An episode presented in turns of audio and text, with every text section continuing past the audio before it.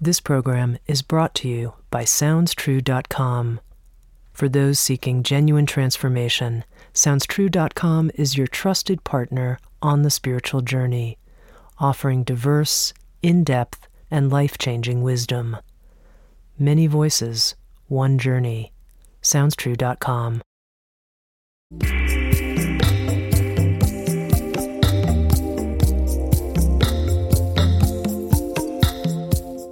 You're listening to Insights at the Edge. Today I speak with Vidyamala Burch, and I must say that this is one of the most moving and powerful Insights at the Edge that I've yet to record. For over 30 years, Vidyamala has lived with chronic back pain as a result of a car accident, multiple surgeries, and congenital spine weakness. Searching for a way to cope with her situation, she started practicing mindfulness meditation to help accept and move beyond the pain. She is the co founder of the Breathworks organization in the United Kingdom, where she teaches mindfulness based approaches to living with physical pain and illness. She is also the author of the new Sounds True book, Living Well with Pain and Illness The Mindful Way to Free Yourself from Suffering. I spoke with Vidyamala about her 30 year experience with chronic pain, what it means to turn towards pain and soften, and about how to live one moment at a time. Here's my conversation with Vidyamala Burch. Vidyamala, you have a unusual approach, at least I think unusual in terms of a popular view of how people deal with pain which is instead of trying to get rid of pain, we actually turn towards it. And I'm wondering, just to begin here, if you could talk a little bit about what that means, turning towards our pain, and also how you discovered that as an approach that could be helpful. Okay. So, um, well, I've discovered it as an approach that can be helpful, having completely exhausted the other method, I'd say, because I'm I'm an active person. I'm quite driven, quite um, uh, ambitious in a certain way. And I've had pain for a long time now, since I was 16 years old, and I'm now nearly 50.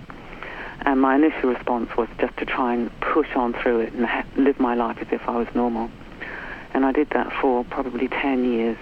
Um, I wouldn't say successfully because I was in a not in a very good state mentally all that time, but successfully in the sense that I managed to keep going.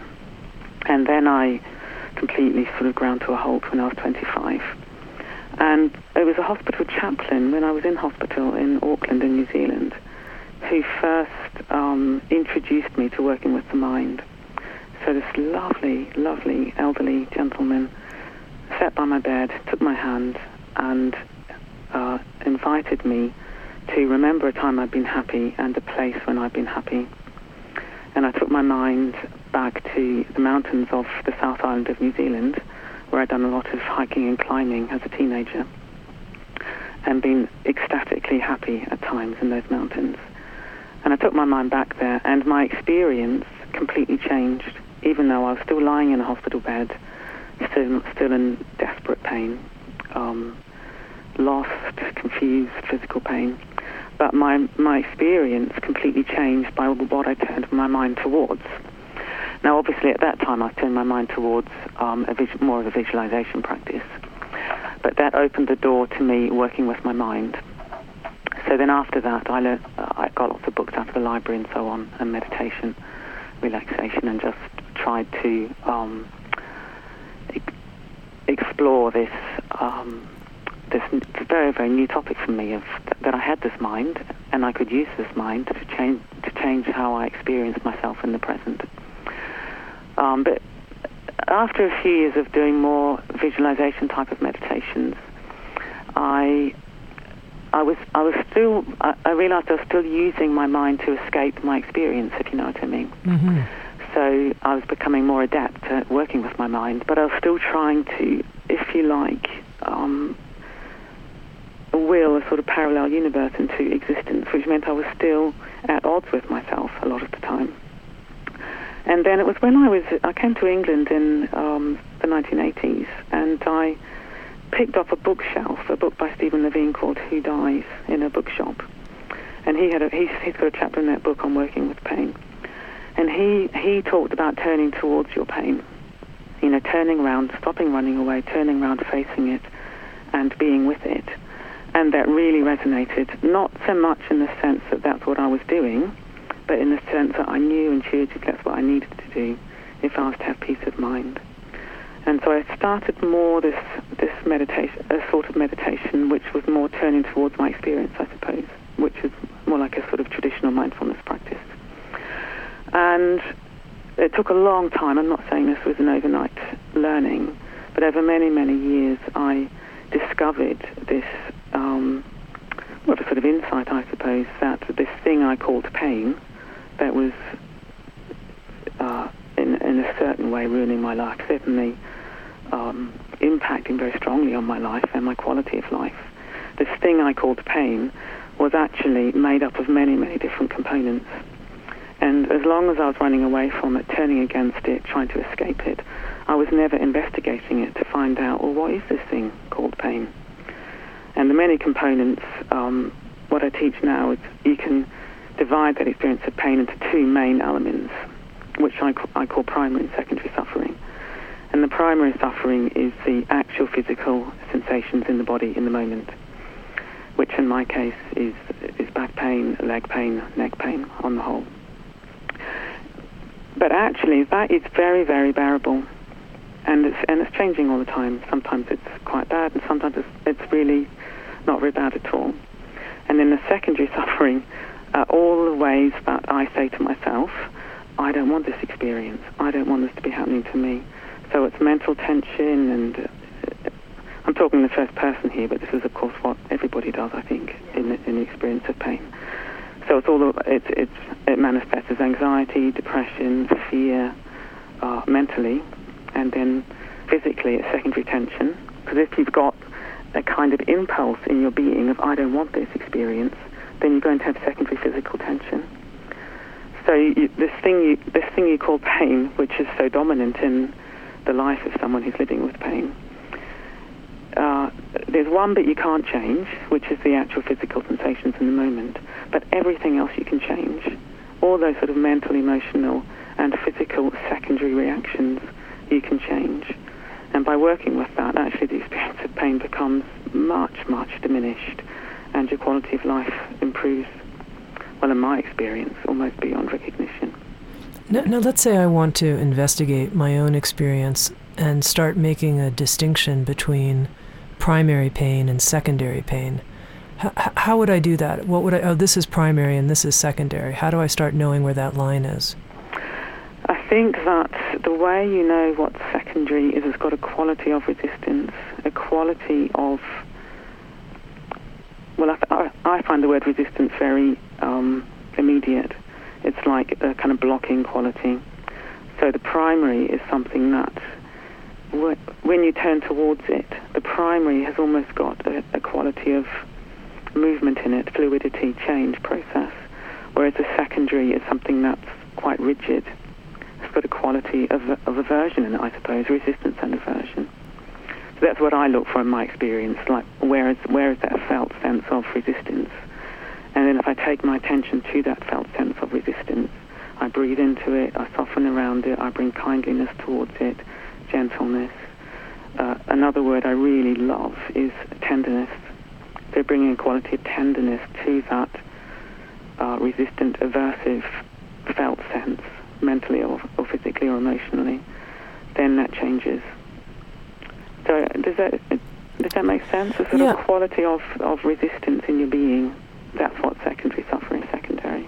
Uh huh. That's helpful. Now, to give our listeners a sense, can you talk a little bit about your own life journey with pain and the, the kind of pain you've experienced and, and maybe share with us one breakthrough you had in, in working with the pain that led you to some of the discoveries you're now sharing with other people? Okay, so as I said earlier on, um, I was a very fit and active teenager and child, and I was brought up in New Zealand in, in the 60s, where it was a very nice place to be brought up. Very beautiful, quite quite safe. So my experience was just sort of running running around the place as a child and doing a lot of sport.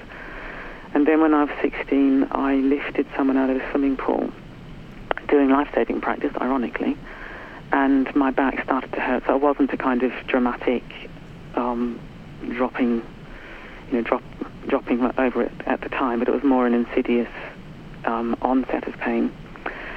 But it, quite quickly it became quite bad, and when I bent over, I couldn't stand up again, and I found sitting very difficult. And it turned out that during that uh, lifting, I'd fractured a part of my spine, which was a congenital weakness which I didn't know I had up to that point. So I had surgery the following year when I was 17, had a fusion operation, and then there were complications from the fusion operation, uh, which meant I had to have another big operation six months later. Uh, so that was when my chronic pain really set in. But I was still pretty active at that time, um, so I, I could walk and lead a what looked like a normal life, although I was living with pain. And then when I was 23, which was about five years later, uh, I was a passenger in a car accident. Car drove into the into a telegraph pole at the side of the road, on the open road. And amongst other injuries, I fractured the middle of my spine. So it was a, a different. The first uh, surgery was on my lower spine, and then I uh, crushed the vertebrae in my middle spine, which wasn't diagnosed at the time. So I was sort of walking around with this um, extreme pain after that accident. And I also got very bad whiplash in that accident. And you don't really, you don't want to get whiplash when you've got a fused spine because there's nowhere for the shock to sort of go. So I was left with a lot of neck pain then as well. So, um, but I'm, I'm, you know, I'm a determined sort of character. So even after the car accident, after about four months, I went back to work. I was working as a film editor at the time, a sound editor, working very long hours. Um, and as I said earlier, when I was 25, I got to a point of collapse, really. I couldn't keep running any longer. And I would say my major breakthrough was very, very, very intense. Um, I had some injections in my spine that went wrong, so I ended up in an intensive care ward, a neurosurgical intensive care ward. Um, and I had to have a particular test, which meant I had to sit up for 24 hours after the test. And at this point, I'd been flat on my back for several months, so I couldn't really sit up. It was it was asking the impossible. And I think in those I can't really remember, but they didn't have these modern beds that kind of prop you up. So I was trying to hold myself up. And it was in the middle of the night in this um, very, very intense situation in this ward with people terribly ill, which of course I'd never been around. You know, it was my first real exposure to very intense um, human suffering like that. And I had this, these two voices in my head. It was very, very, very interesting. And one voice was saying, I can't bear this. I cannot get through till morning. And another voice was saying, but you have to. So I had these two voices, one saying, oh my God, I'm going to go mad, I can't bear it, it's impossible. Then another voice saying, but you have to get through till morning. I can't, you have to, I can't, you have to. So it was a very, very strong sort of dialogue between these two sides of my mind, I suppose. And then I had another voice come in very, very strongly. And this voice said, you don't have to get through till morning, you just have to live the moment. It was very, very strong voice. And immediately my experience changed dramatically. So I went from being very tense, very agitated, um, desperate, I would say, to being quite relaxed, and a, a fantastic sort of confidence came in. Because I thought, well, I can live this moment, I can survive this moment, and I can live this one, and I can live this one, and I can live this one. So I realized that this whole concept of getting through till morning was not real somehow. That, that was something I'd, I'd lived my life up to that point, thinking in terms of getting through till till the morning or the next year or whatever.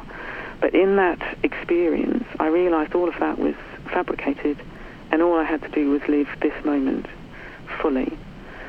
But of course, at that point, I had no, I'd never meditated. I had no experience of any kind of spiritual path.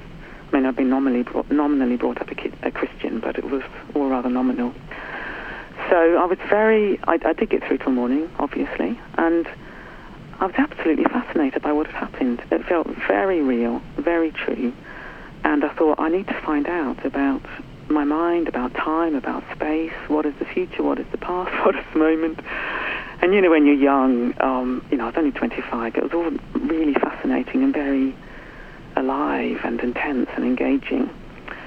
So I would say my life changed profoundly in that moment in the middle of the night when I was in hospital when I was 25. And all my work since then has sprung from that experience of realizing that there is only this moment to live mm. and that I can live this moment.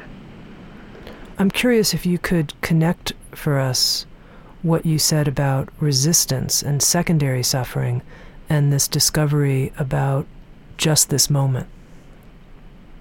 Oh, that's an interesting question. Um, well, obviously, before I had that discovery, I must have been absolutely crushed by secondary suffering. Because this whole idea of I can't get through till morning, oh my God, I can't bear it, this is impossible, all that, all that was something I was doing to myself with my secondary suffering, with my inappropriate um, reactions. And I don't mean that in a derogatory sense, but just my um, my unawake, unaware mind doing its thing. That was all secondary. So maybe what the discovery is, I'm just thinking this aloud now when I talk to you, but maybe if one is fully in the moment, living the moment, um, open to whatever's happening, there isn't any secondary suffering.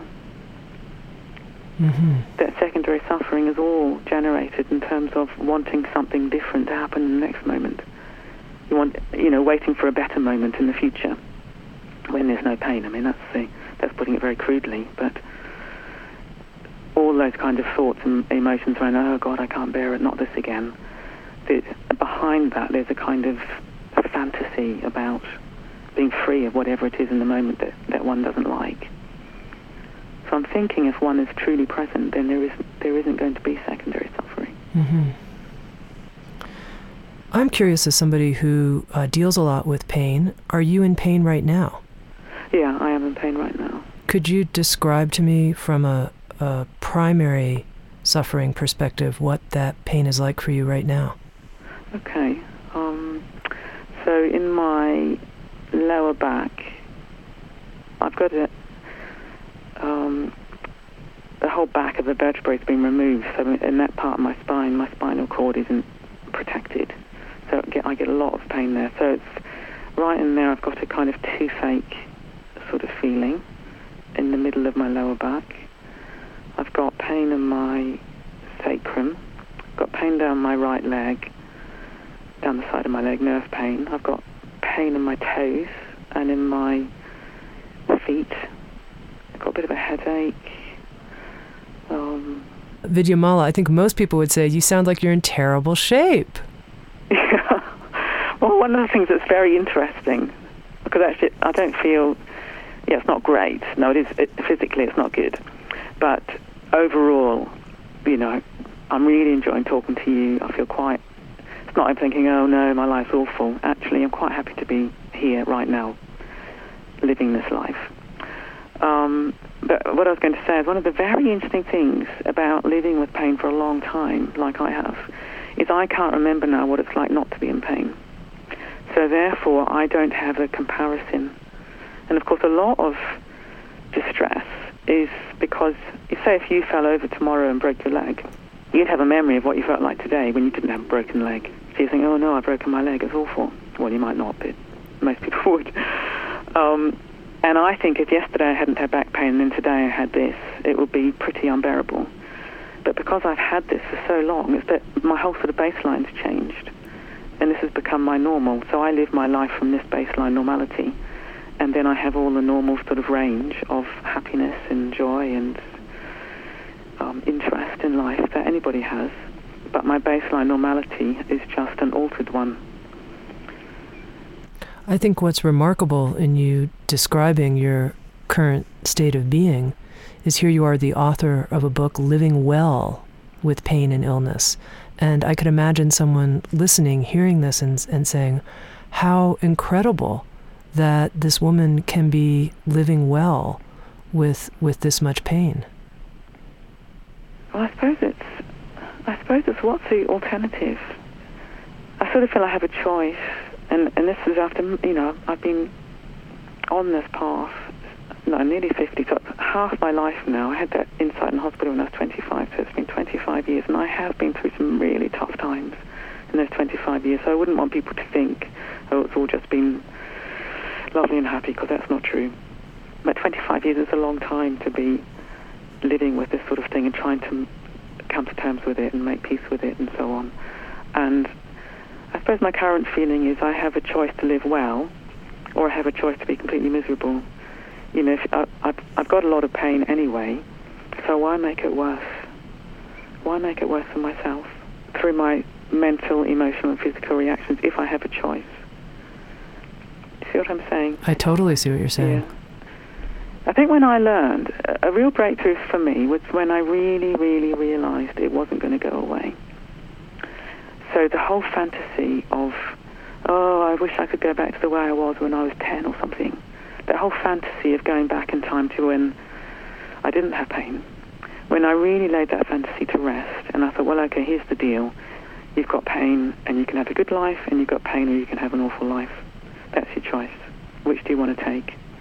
And I thought, well, okay, I'll have pain, and I would, I will really commit myself with every ounce of my being to living well with pain, because that's a better choice, that's a better life. And actually, you know, generally speaking, I have quite a good life, which is which is interesting, as you say, you know, because it doesn't.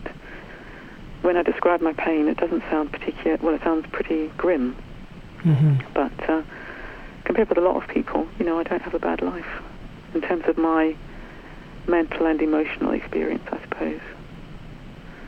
I can imagine that part of what might be hard for somebody who has pain, the idea of turning towards it and being with it is, you know, it could overwhelm me.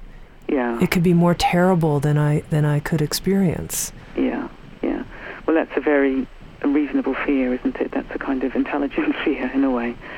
But with the way the way on our courses, the way I, I introduce this whole concept of turning towards pain, isn't it isn't even verbal or descriptive, but it's more that I'll get I'll get people in a class to lie down on the floor if they can get on the floor, make them really comfortable. You know, really care for people. Say, are you warm enough? Would you like a blanket? Is your pillow the right height? Would you like an eye bag? So people feel cared for. That's terribly important. And then we do a body scan, which is a meditation where you simply very, very gently just sort of move into the body, investigate the sensations and the experience in all the different parts of the body. Over it takes either 20 minutes or 40 minutes, depending on um, the detail that we go into it and how long we've got. And at the end of doing a body scan, people will have had a felt genuine experience of being with their pain, but it's very indirect. It's not like I'm sitting them down and saying, "Okay, turn towards your pain," because that would be really cruel, because it could be frightening. But it, because it's all um, done very, very gently and very invitationally, by the end of it, people will be more. They will be more in their bodies. They will be experiencing themselves in a much more kind of genuine, real way. But it's very non-threatening.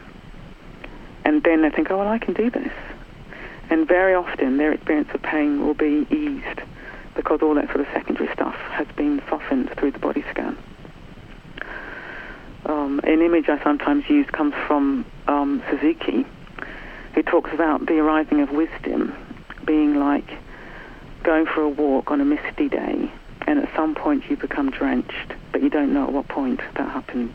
You just start off dry and you end up drenched, hmm but at no point have you thought, I'm getting wet now. And I think the body scan's like that, the way I lead it. You start off um, probably not in touch with your body, if your body's a fearful place to be, and you end up kind of saturated in awareness. But at no point is there anything sort of harsh or or sudden about it. It's more just, just almost by magic you end up sort of embodied. And then you think, oh, actually, this is better. It's better to be embodied because that's a truer way of living than trying to continually escape the body and then having all that kind of secondary stuff that I mentioned before. So that's what I would always say to someone is, to, is just do the body scan. Uh-huh. If you just do the body scan, something will happen. and it won't be frightening for most people. And in the way that you teach the body scan, am I looking for resistance and letting resistance go? I'm looking for places where I'm contracting or holding back or frozen. Yeah, I mean it's interesting that some some people lead body scans and and they say you shouldn't give any sort of directions. It should just simply be noticing what's happening. But the way I lead it is I, do tend to invite people to, if they notice tension, then to take your awareness there, breathe into it, soften, and let go of the contraction with the out breath. Because I think, well, if, if you've got a lot of physical pain, it's helpful to have those kind of instructions because that's what you want to do, isn't it? You really want to soften and let go and be free of that contraction. So it's not it's not that you're exactly looking for it in a kind of searchlight way, but it's more if you encounter it on your journey through the body, then you're trying to learn a whole new habit of softness rather than having a habit of of um, of harshness, contraction, resistance. It's like learning a whole new way of being, which is as soon as you encounter any kind of resistance in your being, the habit is to turn towards it, move towards it, breathe into it, and soften, and let go down towards the earth. So you're always sort of giving up to the earth beneath you, mm-hmm. because the earth can receive all that stuff, you know. Um, and if one's got habits of resisting pain, which you know I was a real expert at, I was never I was never giving myself to the earth beneath me. I was always kind of pulling away from the earth, um, pulling away from my experience, and that just led to tremendous kind of tension, uh, mentally and physically. Have you ever had the experience of feeling, since you've been working with these kinds of practices, like, oh my God, I'm just going to be overwhelmed by the amount of pain I'm tuning into? I've had times where, you know, I've cried a lot, just felt absolutely sort of overwhelmed by sadness, I would say. Maybe overwhelmed isn't quite isn't quite the right. I've never felt I I couldn't stay with it. And sometimes when I've felt a lot of sadness and sorrow, there's been something really rather beautiful about that. Uh-huh. Do you know what I mean? When you're really in an experience and you're just, it's appropriate when you have this kind of pain. It's appropriate to feel sad from time to time. And, you know, sometimes I've just cried and cried and cried, and I've felt something sort of um, that's been really sort of stored up in my body flow out. So actually, that's that's not been an unpleasant experience. Surprisingly, it's been a real and true experience. But that's lessened over time. And I used to find when I did a body scan that I would go to sleep, and that's very common. You know, people just sort of sh- zone out. if you if you if you've been really resisting being in your body for a long time, and then you're learning how to be in the body, just to kind of shut down and go to sleep quite quickly is not uncommon. And I just say to people, well, never mind. You know, you may maybe you're very tired, and you need to have a rest, but just keep doing it. And uh, I found over the years, I, I very very rarely go to sleep now.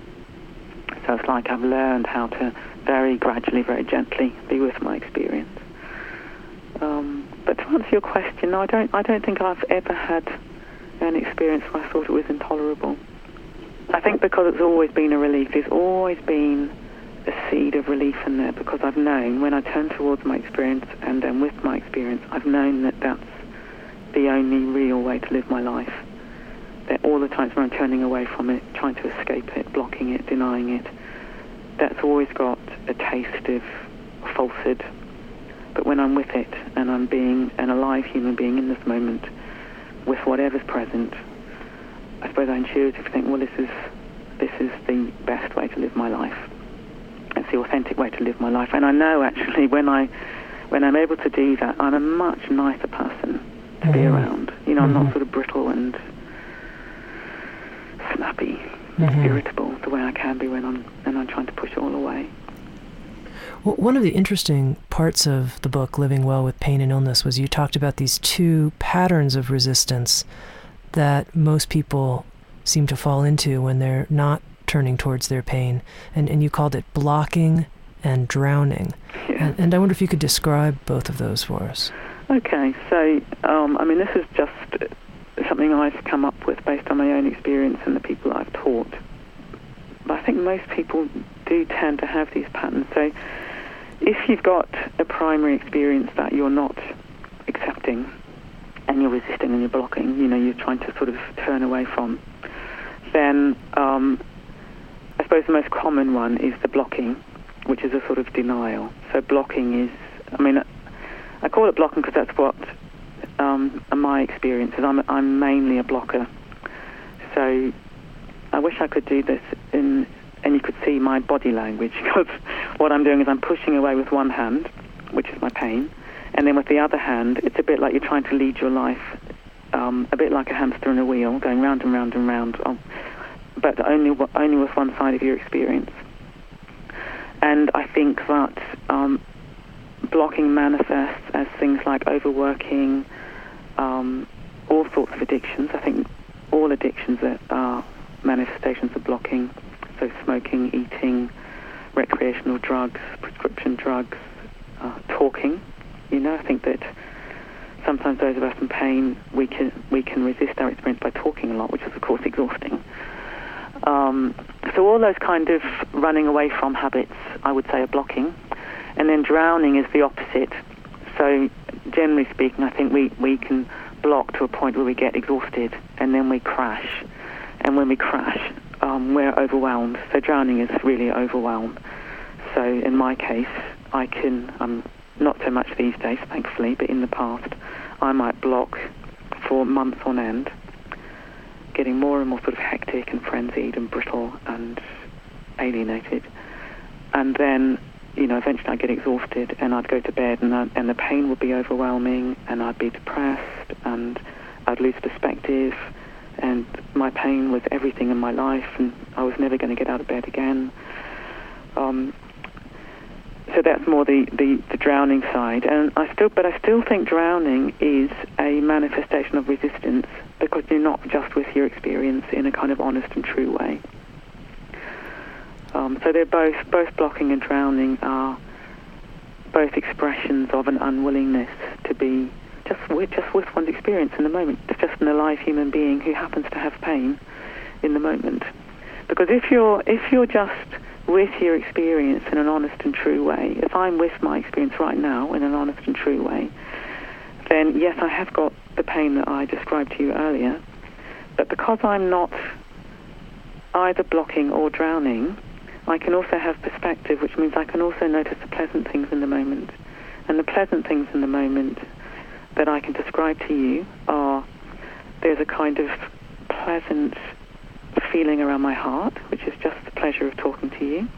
There's a sense of tremendous kind of engagement and interest about having this conversation. You know, just sort of being um, in communication with another human being in a genuine and real way. So that's very pleasurable.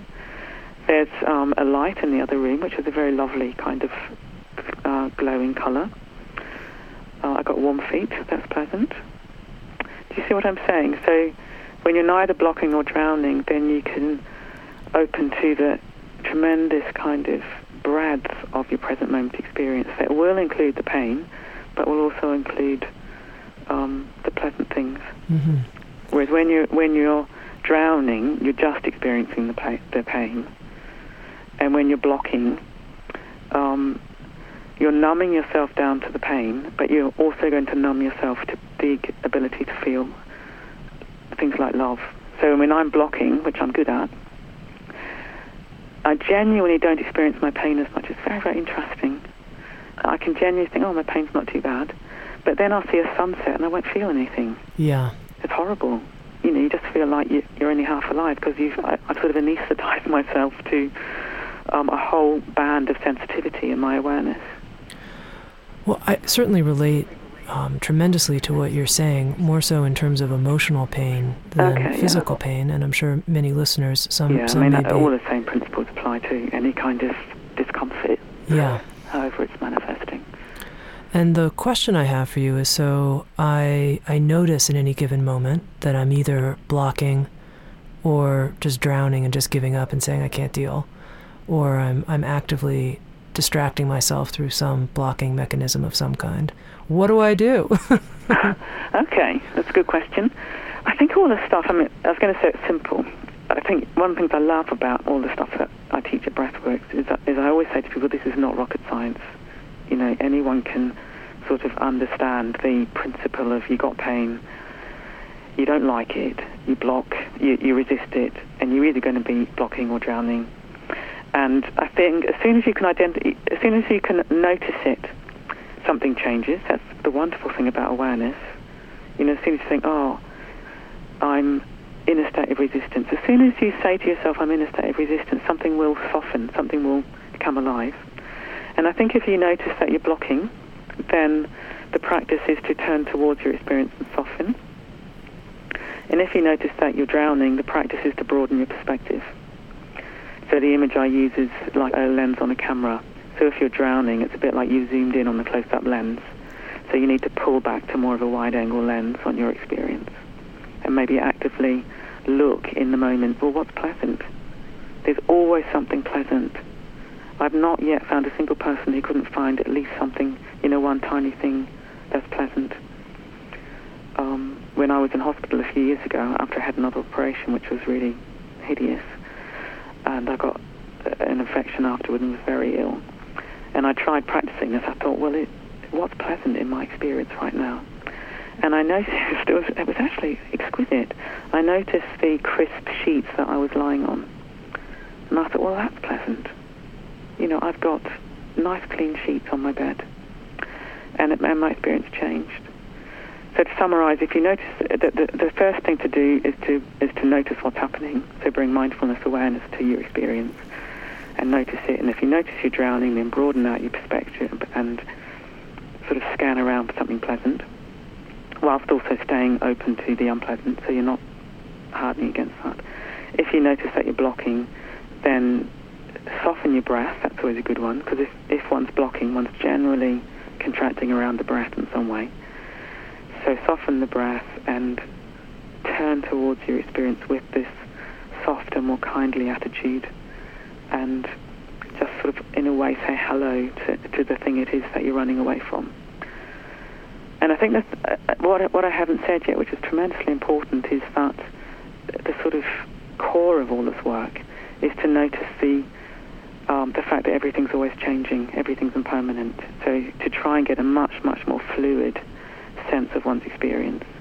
Because of course when when you're blocking, say, against pain, then the the assumption is the thing that you're blocking is fixed and hard and the enemy and you just want to get away from it. But if you can turn towards it and drop into the more fluid nature of it, then it becomes really quite bearable and even quite interesting. If I do that with my pain, when, it, when I catch myself hardening against it, which is, you know, a lot of the time, if I'm honest. If I turn towards it, investigate it, I've, I'll then realize it's not my whole back that's hurting, it's just my lower back that's hurting. And actually, what are the sensations? There's throbbing, there's burning, but oh, well, that tingling sensation is quite interesting, and maybe that's even a little bit pleasant. So you, you sort of go into it and investigate it and tease it apart and realize that it's much, much less dense and solid than you realize when you're caught up in that aversive tendency.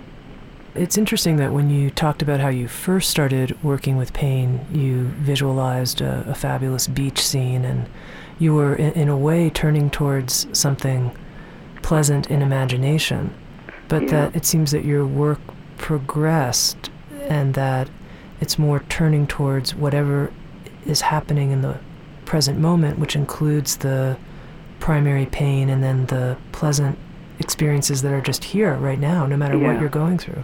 Yeah, yeah, exactly. And I think for me, and people are all different, but because I'm a little bit, well, I'm more of a blocking, escaping sort of type, then those more sort of active visualizations that I can do them and they're pleasant, but they're a little bit tricky for me because I can use them to escape.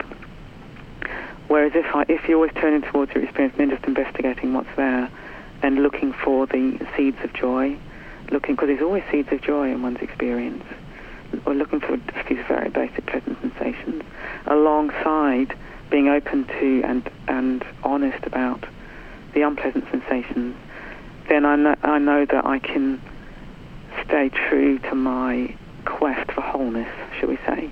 That's, uh, in a way, that's what I want to be. I want to be a whole human being who's just living an honest human life, which includes acknowledging the difficult and acknowledging and paying attention to the pleasant and the, the seeds of positive emotion that are, that are always present. Now, I know that you work with all kinds of people who are in all different kinds of pain. And I, I can imagine some people coming to you and saying, you know, I'm in so much pain I can I can barely even understand what you're talking about and this is just too terrible actually to do the kind of work you're describing. Do you know what I mean? This sounds like a lot of work. I'm in a terrible state of pain. Can you just like inject me with something, anything? And how how do you talk to the, how do you work with that situation? Well, it's interesting. So far, um, the courses that I've taught, everyone who's come has been self-referred, which means that they come of their own, you know, they hear about us and they come along because they feel they are open to what we're doing. So if you like, we have a self-selecting group. Um, so gen- generally people are at a point where they're ready to do the work, which which means, frankly, you know, they've probably tried everything else and realised that actually this they're, they're going to have to live with this pain, so they're ready to engage with it. So I think it's it's difficult to use our approach for people who maybe their pain's quite new, say, and they're still thinking, uh, if I do this treatment or if I do that treatment, it will go away. Because in a way, well, why would you do all this meditation and stuff if you can just get a drug to make it go away? There has to be some kind of personal motivation on the part of the individual. Um, having said that, my colleagues have just been running some courses in a town not far from where I live, which is one of the most deprived areas in the UK, with people who um, they're free courses funded by the government, and they've been told about it by their doctors or other people. So they haven't been self-referred in quite the same way as the ones we do uh, in my centre. And my colleagues who have been running these courses say they've been the most rewarding courses they've done. And if people have come along not knowing anything about meditation, nothing about mindfulness, terrible pain, some of them, and they've been, some of them, not all of them obviously, but some of them, uh, it's completely changed their life in eight weeks. It's absolutely amazing. So I think, you know, when people have a lot of pain, uh, how do I say this? There is some kind of intuitive sense, I think, for a lot of people that they they want to learn how to live well with it. You know, if your life is really, really awful and someone says, well, if you do this, your quality of life will improve, that's quite tempting for a lot of people, even though it does involve some work. I also think that um, this is something I feel very strongly about with our trainers and, and the sort of culture that we're creating, if you like, that it needs to be um, absolutely embedded in kindness. So people come along to our classes and what they experience is a very kind, safe, welcoming environment. Um, I mean, I've had one woman on a course a few years ago who was in the sort of state you're talking about, you know, absolutely desperate, awful, awful back pain. She'd sit in the middle of the room and drink morphine, and she did find it very, very difficult. And she'd learn a little bit, she'd do a little bit, and then she might drop out. And I, I think she did the course four or five times. and she'd phone me up and she'd say, Oh, can I come again? Will you have me back? And I'd say, Of course you can come again. And each time she got something, even though it was really, really hard for her. Um, and anyway, I found it very moving, you know, that she was someone who whose life was really destroyed by her pain. But she, there was still a seed of something in her, even though it wasn't a miracle, eight weeks turning her life around by, by any means in her case. But she kept on coming back. And I think one of the things that I like about our approach is um, we, we never say to someone, well, you've had your eight weeks, you can't come back we always say to someone, this is the place you can come, and this is the place where you'll be cared for. And I think even that on itself does a lot for people, doesn't it? Yeah. In, the, in this modern world, which is so kind of, well, well some people with pain, they're so isolated. Mm-hmm. So just to come to a place where there's normal, kind human contact can have a huge effect on people. Mm-hmm. I have to say, talking to you, I feel so uh, moved and impressed by who you are. And I really do. And I, I think what I'm reflecting on is how people become initiated into spiritual truths through so many different avenues and ways, mm. and how, in a sense, physical pain and physical hardship has been your your path of initiation. And I'm wondering what you think about that. Well, yeah, it's very, very interesting that because, um, you know, I'm a Buddhist. We don't teach Buddhism as such on our courses, but the courses that I run, I run them at the Buddhist Center. Um, and I've there's there's a few people who've come on our courses who have really got it, and they're remarkable people, absolutely remarkable people, who have really woken up to not just living well with their pain in a kind of superficial feeling a better way, but actually really waking up to a spiritual truth of the nature of reality, to give it a grand title. And I've, I've reflected on this because these people are extraordinary. And they wake up to it in a way um, more deeply, perhaps, um, in a more deeply authentic way there are many people who come to the Buddhist Center who who, who, who are fine. You know, they've got a normal life, they've got a job, they're quite happy, and maybe they come to a Buddhist Center because they they want to relax a bit or um, they're a bit stressed or something. Whereas some of these people who've come on our courses, they've they've it's been very deep, and they are, I would say, exceptional people. And I think the I think that there's uh, it's a bit difficult to say this without being misunderstood, but the spiritual path, I think, does involve humiliation. It involves kind of realizing that we can't just sort of add things onto our lives in a sort of add-on meditation or add-on being a bit less stressed and just sort of go along in a neatly packaged way and grow and develop spiritually. It seems to me the spiritual path of its very nature involves some kind of um, breaking down, if you like, mm-hmm. of that um, neatly packaged. Uh, I don't quite know how to say this. Do you get what I'm talking about? Well, yeah, our, our big fat structure of fabulosity. Yeah, I suppose it's like the ego. You think, yeah. you think you've got your life in control. That's it. We think we can sort of add on a few spiritual truths to manipulate our lives so it becomes more and more pleasant. You know, that's what some people might be tempted by. Certainly, I think I would have been.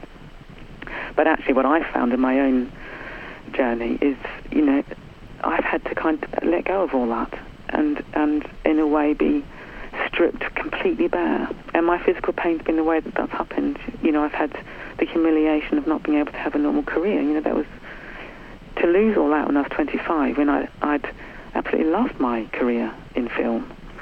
You know, that was devastating. Losing income, it's affected my ability to have normal sexual relationships. I mean, I've got a good relationship now, but that didn't happen till in my 40s. That was all really, you know, all those kind of ideas about what I wanted to be in life, they all got stripped away. And I was just left with being very, very humbled. And I'm very grateful for that now because that meant I'd been able to well, I've been able to empathise much more with other people, that's for sure, rather than thinking, being a bit sort of um, judgmental of people whose lives are a mess. I can think, well, yeah, I know what that's like, and empathise with that. Well, that's really, really important, isn't it? And I think these people that have come on our courses and have really got something, they have also been humbled by their physical pain, which means they're wide open. And it's so beautiful. It's so beautiful to see and then they just take off in a way. You know, they, they learn to meditate, they learn to sort of open to the truth, and they're absolutely ready for it. They don't have, they don't have all this letting go to do because because life has done that to them. That's what that's what I'm getting at. Life has already smashed them up, and so they're wide open. They're open. They're receptive. I mean, there's one young woman who extraordinary. This young woman who came on a course a couple of years ago, who had had cancer about five years before. She'd been a merchant banker, absolute high flyer, been to Cambridge University, you know, good degree, merchant banking, um, working hard, partying hard. She got cancer, had loads of chemo, um, got through that, and then the treatment had damaged her bone marrow, and she was left with chronic fatigue as well. So when she came on our course, she was just trying to get her head around what had happened. She'd already been doing my CDs every day for a few months, just completely off her own volition. So she got hold of the CDs, and so she was already well on the way, actually, very, very motivated. And then about a year ago, she had to, um, she was told if she didn't have a bone marrow transplant, she would definitely get leukemia, the worst sort of leukemia, and, you know, most probably die. She's only 34 or something like that. But because she was doing all this work on herself and meditating and being open, she really sat with that um, choice. She didn't just think, well, I definitely have the transplant. She really sat with, well, do I really want to do this? Am I ready to let go of my bone marrow, get someone else's bone marrow?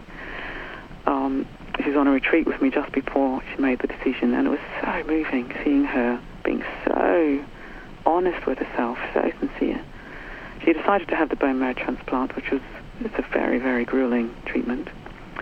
She's come through it, and I got a card from her the other day, which was absolutely amazing. And she was saying that since she made the decision to have the transplant, she's had hardly any fear or stress. She's just been able to stay with her experience, and she's had a deep sort of equanimity towards life and death. You know, she was she was quite open to whatever happened. So there hasn't been all this kind of clinging, you know, oh my God, I'm terrified of dying and I must live. She's just been able to be with her experience through that whole process, which, I mean, it's been so impressive to witness. But she, because she had all this experience of chemo before she came across um, our work and, and meditation, she knows what it's like to fight it every inch of the way and for it to be absolute hell. So she's had that experience. And now she's had this other experience of what it's like to just be with each moment of experience, no matter what it is, and to come out the other side with 100% donor bone marrow that's working, that's functioning, so it's been completely successful. Um, and it's so beautiful, and she is such a beautiful person. I mean, mm-hmm. it's extraordinary to see her. She's only 35 and it's a bit like she's really got something. She's got something really profound. Now, I don't believe she would necessarily have got that if she was, if she hadn't been so challenged by her health and having to let go of everything again. She's had to let go of her career. She's left with chronic fatigue, you know, so she's not able to lead a really active life. But she is utterly at peace. And that's a beautiful thing to see, isn't it? Mm-hmm. A human being who's I would say, I mean, I don't think I'm being grandiose. I would say she is utterly at peace with herself. She's mm-hmm. funny, she's witty, and she's she's really got something through this experience of um, being humbled, being humbled by her body, has enabled her to wake up to something completely new. I would say, very, very beautiful. What do you think the difference is that some people in that kind of situation might have drowned and drowned and drowned in their self-pity or, or you know, and, and other people decide to follow the kind of program that you teach in mindfulness and a, and a meditative approach and taking this different moment by moment investigation. Is there some different quality why some people go one way and some another? I really don't know. I suppose one of my one of my sort of missions, if you like, is to just try and get the stuff out there as wide as I can, because maybe it's simply that some people don't come across it.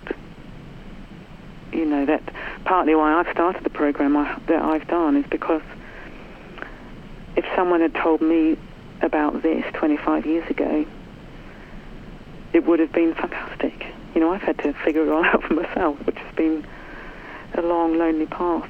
So I think I think maybe that's maybe. I mean, there's obviously differences in temperament and conditioning and habits and so on, but maybe it's simply um, what one's exposed to. Mm-hmm. So, if, if wouldn't it be a wonderful world if if um, there was a sort of training in how to be human that was just part of what you got when you went to the doctor. Mm-hmm. But it's certainly not the case in the health system over here. I don't know what it's like there. But uh, if if this sort of approach could be much more widely available, then I, I suppose I'm, I'm I'm quite optimistic by nature, and I think that a lot of people a lot of people would recognise, oh yes, this is a good thing to do if they were exposed to it, if they knew about it. Which is why it's so wonderful that you're publishing my book, because then more and more people will be able to come across it. Well, I certainly hope so. And I know Sounds True will do everything we can, and it's been really an honor and a, a great upliftment to talk to you. I, I really appreciate it. I've been uh, speaking with Vidyamala Burch, uh, the author of a new Sounds True book, Living Well with Pain and Illness, her own uh, remarkable story and her own discoveries that she's put into a mindfulness training program that she explains in, in quite some detail in the book, Living Well with Pain and Illness. Uh, thank you for speaking with me today. Thank you very much. I really enjoyed it. For Sounds True, this is Tami Simon, SoundsTrue.com. Many voices, one journey.